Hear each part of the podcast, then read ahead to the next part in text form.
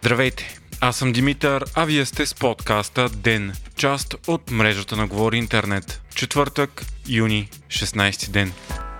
Днес България на практика бе извършена смяна на властта. Това стана след като в парламента се сформира ново мнозинство. ГЕРБ, ДПС, има такъв народ и Възраждане. Четирите партии в абсолютен синхрон гласуваха и отстраниха Николай Минчев от поста председател на Народното събрание. Това е подготовка за предстоящия другата седмица вод на недоверие към правителството, който почти със сигурност ще мине. Вотът днес мина с 125 гласа за, 113 против и един въздържал се на самият Минчев. Денят в пленарната зала бе изключително емоционален и следен от широката публика стана ясно и че Минчев е получил уважението дори на опозиционните партии и те не гласуват против него като личност, а по чисто политически причини. Преди вота, когато стана ясно, че той ще бъде отстранен, Минчев заяви, че хората, които са обещали да изчегъртат предишния модел на правление, днес изчегъртват него, очевидно имайки предвид има такъв народ. Така стана ясно, че на върха на държавата се води борба за власт между статуквото и новите партии. Множество коментари обявиха партията на Слави Трифонов за троянски кон, бушон и други епитети. Има такъв народ влезе във властта с твърда заявка, че ще се бори против корупцията, статуквото, моделът ГЕРБ и така нататък,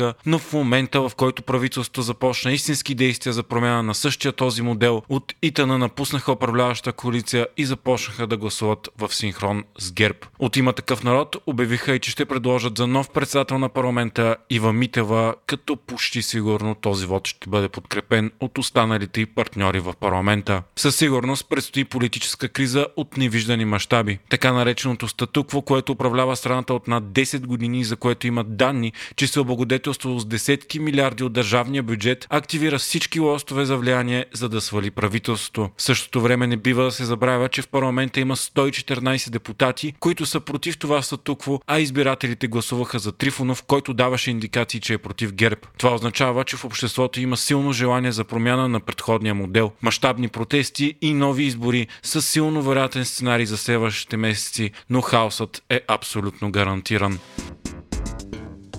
Федералният резерв на САЩ увеличи основната лихва с 0,75%. Това е най-големият ръст на лихвите от 1994 година насам. Целта е основната лихва да достигне до 3,4% до края на годината. Мярката на агресивното вдигане на лихвата е опит да се спре галопиращата инфлация в САЩ, където се наблюдава най-високия ръст на потребителските цени от 40 години насам.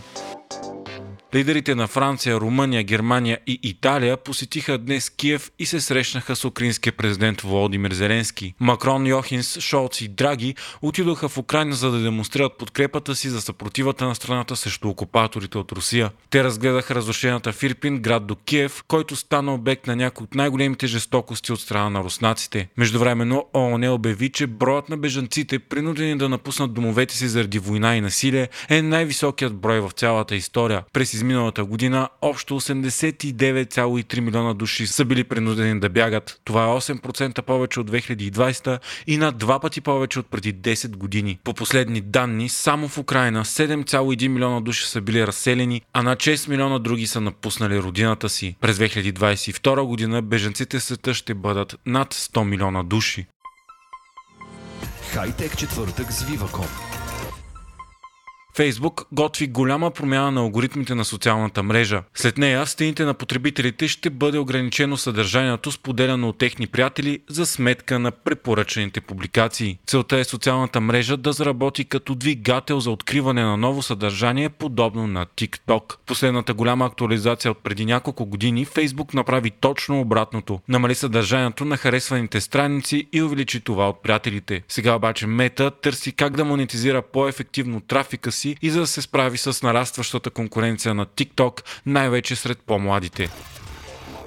Бил Гейтс обяви, че криптовалутите и NFT са измама. Той коментира, че инвеститорите могат да печелят пари от такива безполезни и наценени активи, стига хората да са готови да ги предлагат на по-високи цени. Той се подигра и с успешната NFT поредица Board Apes, като се пошегува, че скъпите цифрови изображения на маймуни сигурно ще подобрят света неимоверно. Големите технологични компании Meta, Google, Twitter, Microsoft и TikTok обявиха, че ще се присъединят към актуализираната версия на кодекса на ЕСА за борба с дезинформацията. Актуалният кодекс на Европейския съюз ще принуди компаниите да разкриват как премахват, блокират и ограничават вредното съдържание в новините и рекламите по техните платформи. Самите компании ще трябва активно да се противопоставят на вредната дезинформация. Това е поредният опит на Брюксел да се противопостави на групите, които разпространяват пропаганда и фалшиви новини онлайн, както и да затегне контрола над Big Tech. Технологичните гиганти, освен това, ще трябва да предоставят и разбивка на усилията си за борба с дезинформацията в отделните страни членки на Европейския съюз, вместо да предоставят данни за цяла Европа, както беше до сега. Вие слушахте подкаста Ден, част от мрежата на Говори Интернет. Епизодът подготвих аз, Димитър Панайотов, а аудиомонтажът направи Антон Велев.